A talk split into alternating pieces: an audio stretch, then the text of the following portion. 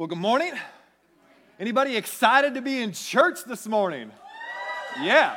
You guys accepted my challenge. You did incredible as they came up out of that water of just celebrating alongside of them. Whether you're here in person or checking us out online, like I said just a few minutes ago, we want you to know how incredibly excited we are that you're here with us as we land this plane this morning with our sixth and final part in a series that we've used to kick off our 2024 that we've been calling Ever Wonder Why. And if you're here for the very first time during this particular series, to get you up to speed over the course of these first five weeks, we've been leaning into some of the biggest questions and doubts that we have as it pertains to our faith. And we've been doing something that is rarely done within the local church, that we've been addressing those difficult questions and those doubts head on. Because this is what we believe we believe with all of our hearts that our questions and our doubts don't have to be a detractor to our faith. That if we became people and collectively we became a church that was willing to lean into those difficult questions and ultimately be okay with the difficult answers that lied on the other side, then maybe just maybe those questions could become catalysts to our faith growing could become something that gave us a better understanding of who God is, how much God loves us, and how much God is for us. And so, over the course of these last five weeks, we've taken a deep dive into some of our most difficult questions, questions that oftentimes have kept us at an arm's length from God, questions that oftentimes begin with why. Throughout these first five weeks, we've addressed the questions of why does God allow bad things to happen? Why does hell exist? Why does it feel like God doesn't answer my prayers sometimes? Why is a God who I can't really see and sometimes I don't feel, why is that a God who can be trusted? And then last week, why can't I stop? Why can't I stop doing the things I want to stop doing or know I should stop doing? That I just keep coming back to these mistakes, these bad habits, this exact same sin in my life. And man, if you're sitting there and some of those questions resonate with your life, your story, and I'd challenge you at some point over the next week, be it through our Facebook page or through our website, on your commute to work or a workout that you're doing, to spend 30 minutes of your time and just to go back and to lean in to some of those difficult questions, believing that maybe with the difficult answers coming out the other side, that you'll get a better understanding of who God is and how much God loves you. But today we land this plane not by taking it easy, by addressing another difficult question that maybe more than any of the other five resonate with each and every one of us.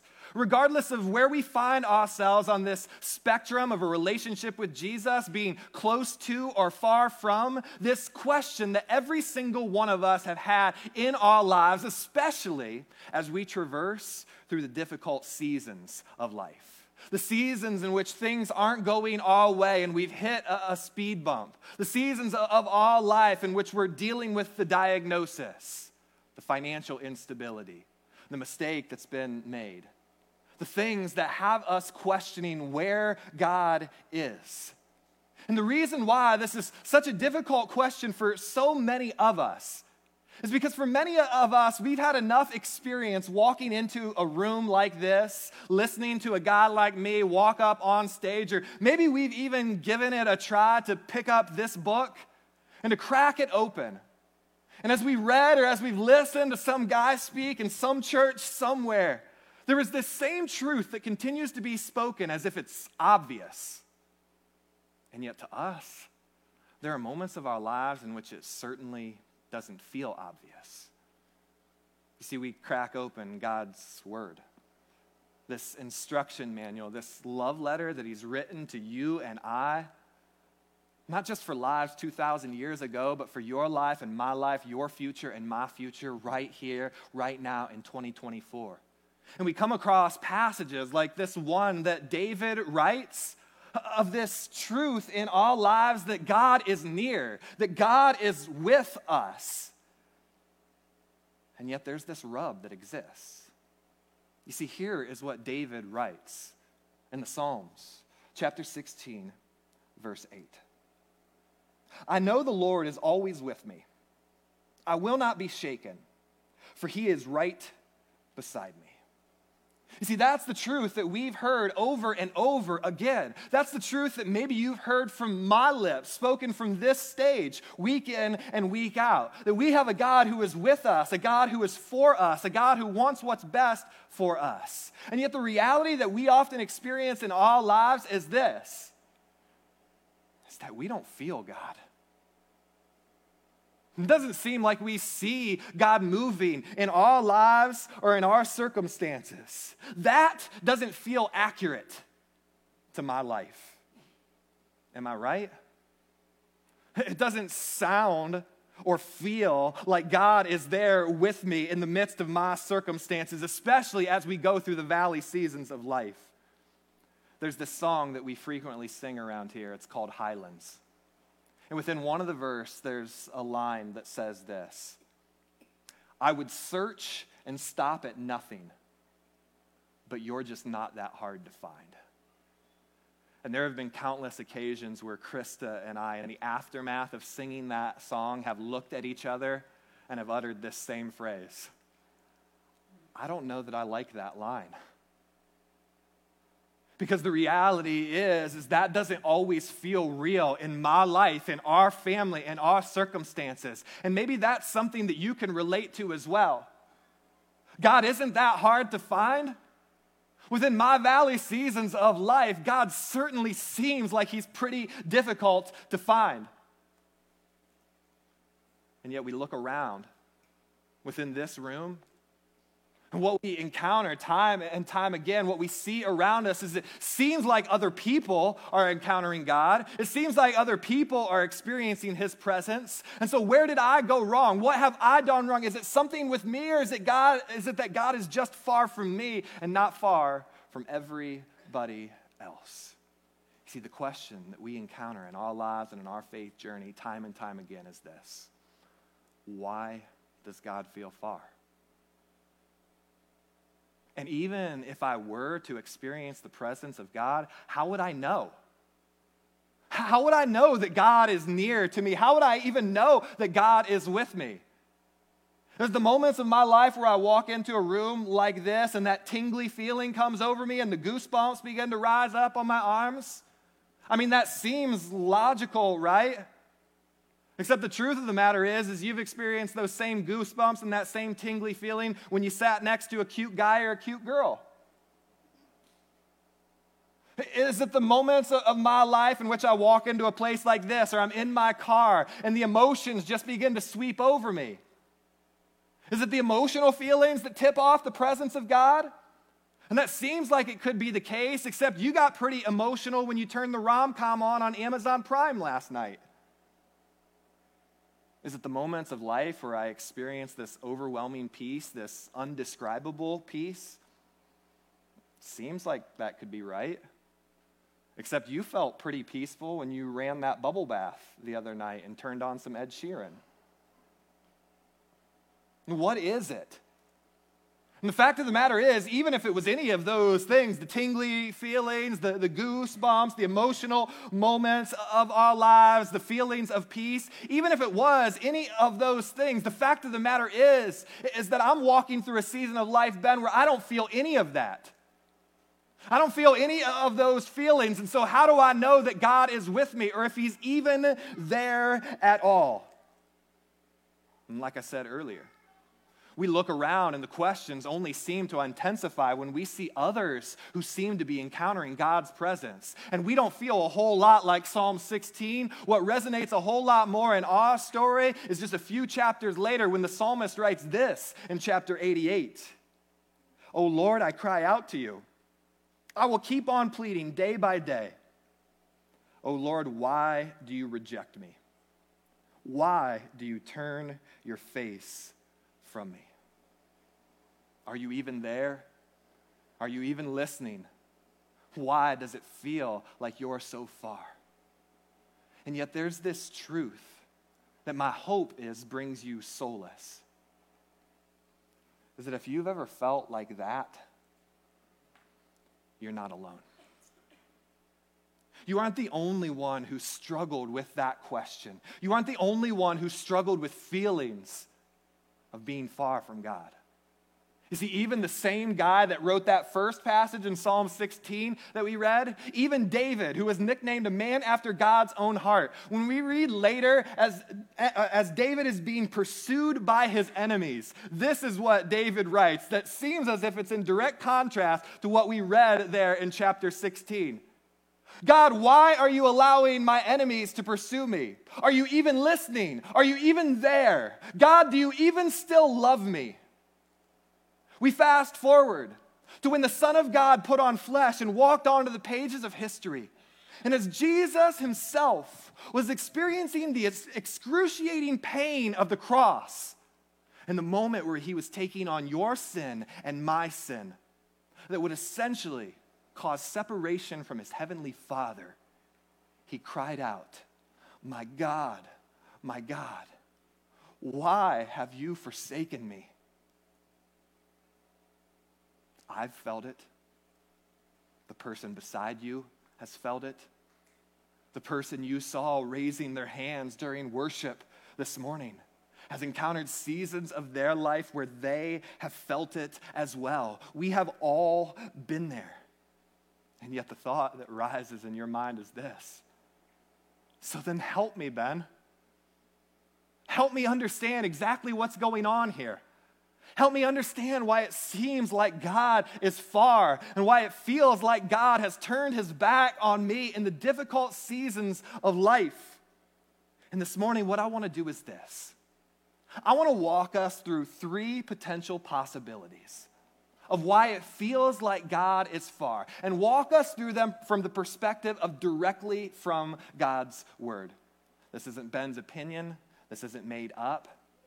These are three potential possibilities of why, in certain seasons of our life, or maybe for you, it's felt like this for the entirety of your life, that it feels like God is so hard to find sometimes. And what we've said throughout the first five weeks of this series, I want to challenge you to lean into again. That if we individually and collectively can be courageous enough to lean into the hard questions, but then also to lean into the difficult answers that lie on the other side of those difficult questions, we have the potential to come out the other side better. With a better understanding of who God is and a better understanding of who we are in this story of our faith journey and of our world. And so, why does God sometimes feel far? Why don't we always feel God? The first possibility is this maybe you're, maybe we're over sensationalizing God's presence. Maybe you're over sensationalizing God's presence. You see, I don't know about you, but here is this myth that exists inside of Ben Carver. You see, as I look at my God, there is this truth that, that is true, it is real, and yet, this truth has the potential to lead me down the wrong path sometimes. This truth that I have a God who is big, a God who is all powerful, all knowing, all present. That is who our God is. That's how big our God is. And yet, within this truth, there is this belief, this myth that lies deep inside of me that if my God is so big, then everything God does should be big. And because of that, the only way for me to see God's presence is to see Him in the really big stuff. I want the miracle, I want the sign, I want it to be obvious to me. And so, with that, we demand that God show us in big ways His presence. And here's what's so incredible that desire that lies deep inside of me, that belief that I have a big God and the only way God shows up is when he shows up in the big stuff, is not something that is unique to 2024. Some 2,000 years ago, when God put on flesh and stepped onto the pages of history, humanity was capable of looking God in the eyes. And you know what humanity did when they looked God in the eyes? they said, We won't believe in you until you show us some proof, until you show us some miraculous signs. John, one of Jesus' own disciples, as he was following Jesus around for three years, in a moment where they encountered the crowds, the crowds who could look the Son of God eye to eye.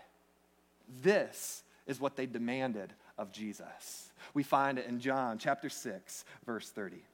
They, meaning the crowd, answered, Show us a miraculous sign if you want us to believe in you. What can you do? And Y'all okay? You see, I don't know uh, about you guys. I'll stick to speaking for myself in this moment, but oftentimes my life and my actions communicate that exact same question to God What can you do for me? The only way I'll know you're there, the only way I'll feel your presence is if you show up in a big way and do something miraculous for me. We expect the miraculous. And if it doesn't happen, then we conclude that God must not be there. He must not be in the middle of it. He must not be for me. We want to undeniably feel the presence of God. But can we just get brutally honest for a second with each other in conversation? Our feelings are not the only proof of God's presence. Our feelings are not the most accurate testament of God's presence. You see, if you always felt God, you would never need faith. If it was always as simple as just feeling God, you would never need faith. And furthermore, as we go the last 10% in this honesty discussion, what we should know about ourselves what we do know about ourselves when we look close enough and get honest enough is this is that we are broken, flawed, and skewed people. As humanity, all of us are broken. All of us have messy past. All of us have sin. And because of that, you know what else is broken, flawed, and skewed? Our feelings, our emotions. You knew this from the time you first encountered your three year old having a meltdown. As human beings, our feelings can't always be trusted as accurate. They don't give an accurate picture of the presence of God every single time because my feelings are flawed, because my feelings are skewed. And maybe in our lives, in our constant search for God in the unbelievable big moments, we miss God in the undeniable small moments. That in our demand for God to show up in really big ways, we miss that God is constantly showing up in the really small ways of our lives. We've become so focused on over sensationalizing God's presence and making it all about the miraculous and all about the big that we miss Him consistently in the small, everyday life. Maybe we're over sensationalizing it. Or two, maybe our hearts have hardened. Maybe we, in the hustle of life, in the difficulties of life have become calloused to feeling, seeing God at work in all lives and in our circumstances. So there was this moment. Another one of Jesus' disciples, a guy by the name of Matthew, recorded this moment in history where Jesus, as he was speaking to the crowd and seeing the tendencies of the crowd, us as humanity, was reflected in the crowd. Jesus began to go back to something that had been foretold about him some 700 years before he walked onto the pages of history. He began to foretell about what would happen amongst humanity, amongst the masses, as they encountered God in flesh. Something that wasn't just true in 30 AD, but something that rings true in my heart and in yours in 2024 AD. You see, this is what Jesus said in Matthew chapter 13. When you hear what I say, you will not understand. When you see what I do, you will not comprehend. For the hearts of these people are hardened. And you see, for me, this is typically how the heart hardening process goes. As I walk through difficult seasons of life, circumstances that feel unfair to me, to my emotions, to my feelings, I have this tendency in those difficult seasons to slowly attach things to me. And maybe y'all can relate. As I walk through difficult seasons, oftentimes there's this sense of entitlement that I attach to myself. That God, this isn't fair. God, this isn't right. God, do you see all that I'm doing for you, all the work that I've tried to do? I deserve for you to come through. I deserve for you to provide in this way. There is this sense of entitlement that I stick to myself.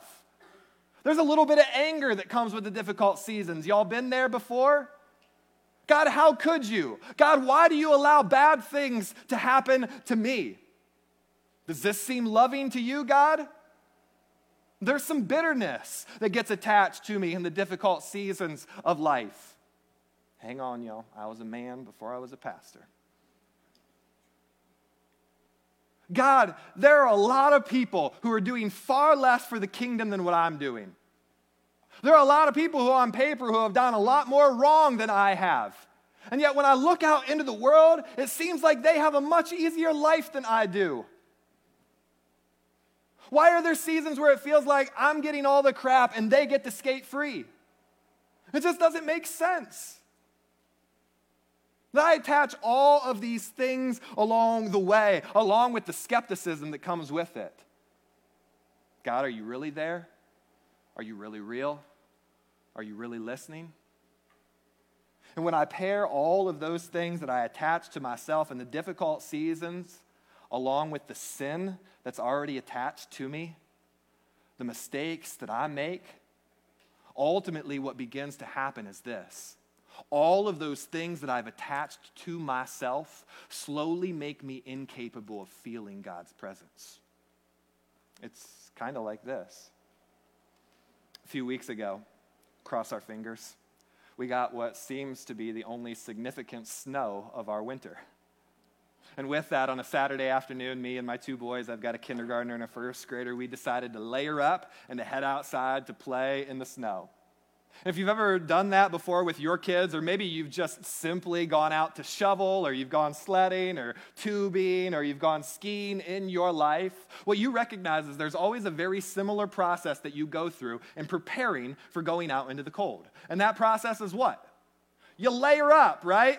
It's like we get two pairs of socks on, we get the long johns on, then we put the sweatpants over that, then we get some jeans over that, then we put the snow pants or the bibs over that. We got the t shirt, we got the long sleeve shirt, we got the sweatshirt, then we got the winter coat. We get the insulated gloves, we get the snow boots, we got the hat on, maybe y'all even put a scarf on. And in our preparation for the cold that we're about to experience, we put all of these layers on, and what do the layers do? They keep us from feeling the cold. All of those layers keep us from that coldness hitting our skin. And the same is true in our lives as it pertains to the way in which we are capable of feeling God. That as we layer up with skepticism and entitlement, as we layer up with anger and bitterness, as we layer up with sin, and the things that come on the back end of sin that Satan wants to use in our lives and our stories, like shame and guilt. But the more layers we put on, the less likely we become of being able to feel God, especially in the small, everyday ways that He's working in our lives and in our world. Is it possible that we've become callous to God's movement because in our lives we haven't been capable and I know, y'all, this, this takes a certain degree of maturity in my life and my story as well.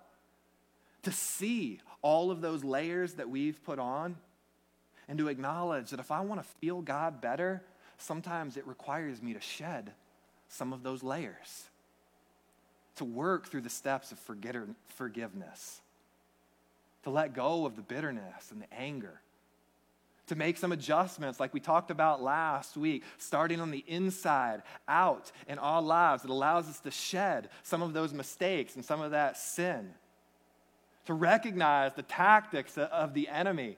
And we have a God who's provided grace and love so that we don't have to carry around shame and guilt anymore. And as we shed those layers in our lives, the calluses begin to break off. The hardened heart begins to be chiseled away in our lives so that we can begin to feel Him better. Or if you're anything like me, maybe this is yours. For Ben Carver, it's so easy for me not to feel God because I get so focused on doing for God that I miss doing with God. There's a checklist of things for me to do for God. And I get so focused on doing those things and doing those things with excellence that I move I miss that God has invited me not to do things for him, to do things with him. I don't want you to get ahead of me. I don't want you to fall behind me. I want to walk arm in arm with you through this life through the messes of this life, through the things that you want to do for the kingdom, through the purpose and the mission that you have in this life. Could it be that we've become calloused by all the things we've stuck on ourselves? Could it be that we're so busy and distracted by the chaos of our lives and our schedules that we have no margin to even feel God if He was working? Hello. Could it be?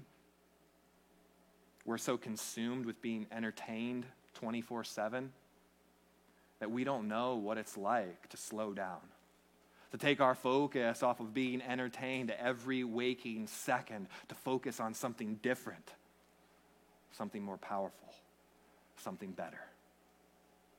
Maybe it's because we're over sensationalizing it. Maybe because it's our, our hearts have become hardened. Or lastly, maybe it's simply because God wants to draw you closer that in the moments of difficulties in our life, that God wants us to lean into Him, to feel His presence, to feel His embrace, to understand that we have a God who isn't afraid of our messes, isn't afraid of our mistakes, isn't afraid of our shortcomings, a God who's inviting us to lean in when life gets messiest there's this moment in the book of Acts. If you're not familiar, Acts is what happens right after Jesus beats death. He resurrects, and sort of the local church is being launched for the very first time. They're trying to figure out how to do this whole following Jesus thing. And in their attempt, they're right smack dab in the middle of the book of Acts. There's this incredible revelation, this incredible passage that reveals something so good about the heart of our Heavenly Father. In Acts chapter 17, verse 27, it says this His purpose, meaning God, his purpose was for the nations to seek after God and perhaps feel their way toward him and find him, though he is not far from any one of us. His purpose, his desire was that sometimes we as humanity would choose to be the pursuer instead of always just being the pursued. That we would seek the presence of our Heavenly Father, that we would seek a relationship with the God of the universe who knows us best and still loves us most. You see, there is this reality that sometimes God doesn't shout because he wants us to lean in to hear his whisper. If I shout, you don't have to get close to me. But if I whisper, it requires you to lean in. It requires you to want me. It requires you to want to be in my presence, to want to experience me. You see, I don't know if you've recognized this about your life or not, but I've certainly recognized it about mine. That fully experiencing anything happens best when we crave it and when we want to be there, right? I mean, think about the difference between your own family's holiday get togethers and the in law get togethers, right? When you've made up in your mind whether you want to be there or not be there, the experience is altered around that. And not my in laws, y'all. I always love being there. I may or may not have in laws in the crowd. You see, the reality is, is we determine. I want to be around my own family. I love the get together. I love the discussion that happens there. But before we even walk through the front door, we've deemed that our in laws, it's going to be a disaster. The same old crazy Aunt Susie is going to be there and talk about the same things. I'm going to have to listen to her grandpa tell the same stories again. And this is going to be the most miserable three hours of my life. And guess what? It hasn't failed you yet. Because you've made up your mind about that experience before you even walk through the door. This is the way it works for, for me. I'll apologize on the front end to any of you soccer fans. This is the way it works for me sitting down to watch a basketball game or sitting down to watch a soccer game. My experience is drastically altered based upon what I've made up in my mind before I even sit down, based upon my desire to be there. I can either sit down and watch action packed, something that I understand and that I love for a couple of hours, or I can sit down and recognize for the next two hours all we're going to see is three goals. That's it. I think I could find something better. Our experience is always altered by our desire to be there. And this is what happens when we walk into a place like this. And we've made up our mind before we even walk in. And so we cross our arms the entire time. And we refuse to engage. Do you guys know why we do the music so loud? So that you can sing and nobody around you will hear you sing or me. So that you can engage without any fear. So that you can lean in in the moments. So that sometimes you can make a choice. Instead of complaining about the style that doesn't really resonate with me, that I have a choice that I can step back and see that sometimes that style isn't about me. Everything in the kingdom isn't about me. And maybe this particular thing is about people who don't yet know Jesus. And because of that, it might not be my style, but I'm going to lean in even when it's hard because I believe that God's at work in this, trying to reach lost people, and I'm not lost. Hello, I'm not passionate about that. That we make a choice, even when it's hard, that I'm gonna lean in. And even if I can't sing, I'm gonna focus on the truth behind the words on the screen. I'm gonna recognize that God's at work and I'm gonna give it my best and act like I want to be there because my experience is always dictated by my willingness to be there. How much do I crave it? How much do I want it? And furthermore, we have this tendency to withdraw in the difficult seasons of our lives, to push back uh, against God's love or His presence. And yet, I think what we fail to recognize is this is that have you ever noticed how difficulty can actually create a spiritual desire in us? While on the other hand, things like ease and comfort and prosperity have more of a tendency to create a spiritual complacency?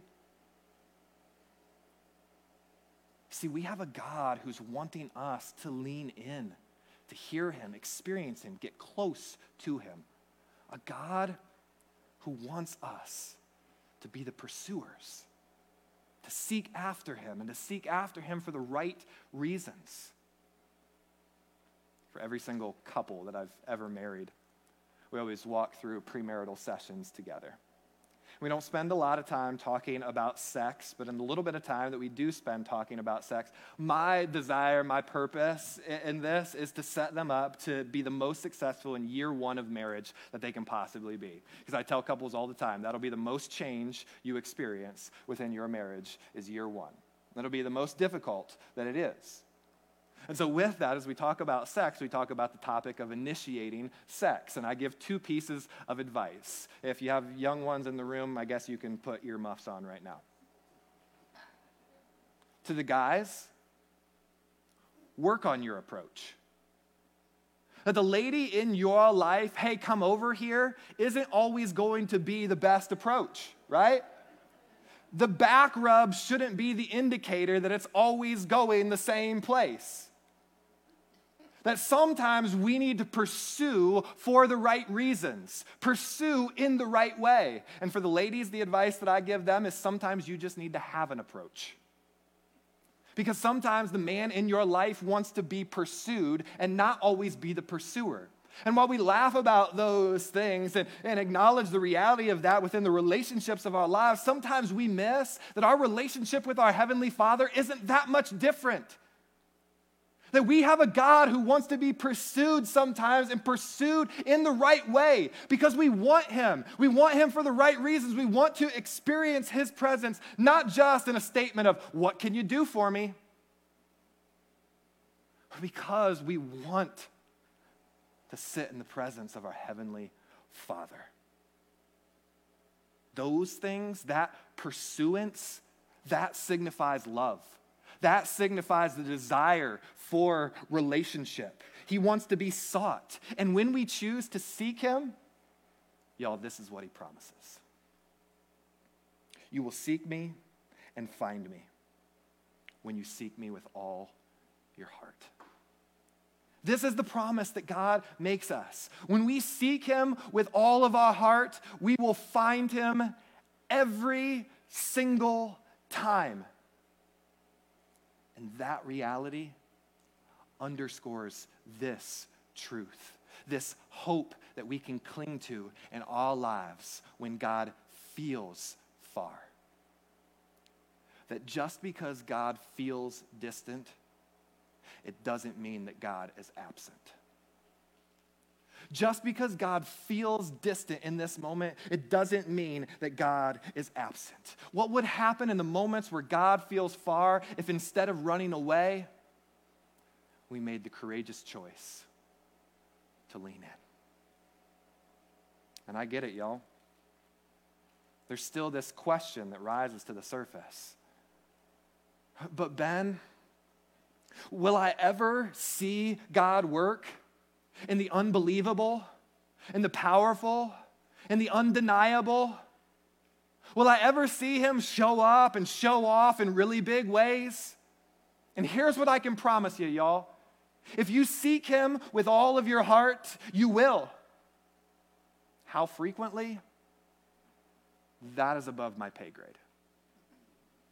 I can't answer that.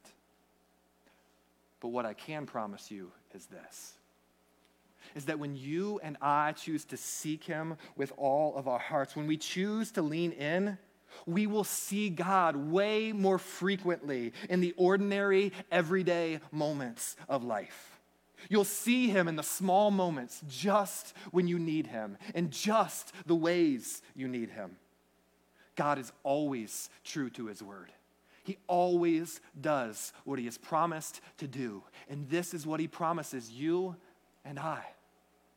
If you seek me with all of your heart, you will find me. And when we seek him with all of our heart, this is when we find ourselves where David initially found himself. I know the Lord is always with me. I will not be shaken for he is right beside me. My God loves me, is for me. I can't always trust my feelings, my emotions. And just because he feels far, it doesn't mean that he is absent. That is who our God is. Yes, even in the difficult seasons of life. Would you pray with me?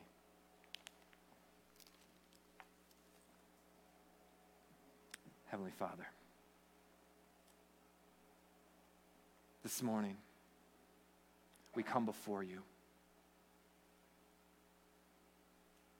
thanking you that you are a God who is always there, a God who is always with us a God who wants what's best for us. Even when we don't feel it, you're working. Even when we don't see it, you're working. And yet, so often for me, God, There's this expectation that if you're a big God, you show yourself in really big ways all the time. And I catch myself only looking for the big miraculous things. And sure, you work in that way in our world, but that isn't always how you work. Oftentimes, you work in the small, everyday moments, and I miss it because I'm looking for the big things. I miss it because I've attached entitlement and anger and bitterness and sin and shame and guilt to myself, and I become calloused to your hand moving in my life. And yet, this morning, no more. I let go of the myths, I let go of the lies. I let go of simply trusting my feelings, my emotions, and those alone. And I choose to trust. Maybe you're just calling me to lean in, to listen for your whisper, to see you in the small moments. Maybe you're calling me to shed some of that stuff that's hooked to me, that's blocking me from feeling you. And when we do that, we trust that you're a God who keeps his promises. It's in your name that we pray. With all eyes still closed. And maybe you walked into this room and you've been a part of all six weeks of this series. And every single one of these weeks has resonated with a doubt, a question that you have. And yet each week there's been something that's been holding you back from taking a step towards Jesus. Or maybe you walked into this room this morning and this is the very thing that's kept you at an arm's length. Where is God when I can't feel Him, when I can't see Him? Why am I missing it? What is He doing? And now, with these hard answers on the back end of leaning into hard questions, this is your moment of courage. A moment you take a step towards Jesus and say, Yes. You gave it all up for me. That you're willing to walk with me through my messes, and you proved that on the cross once and for all. So today is your day. This is your moment to say yes. But how? Where do I even start? Saying yes to Jesus is as simple as praying this prayer in your own head and your own heart. Heavenly Father. When I look at my life, it is far from perfect. I've kept you at an arm's length, thinking I could do it myself. I've had all these questions that need answered for me to take a step towards you. But today, I see you differently.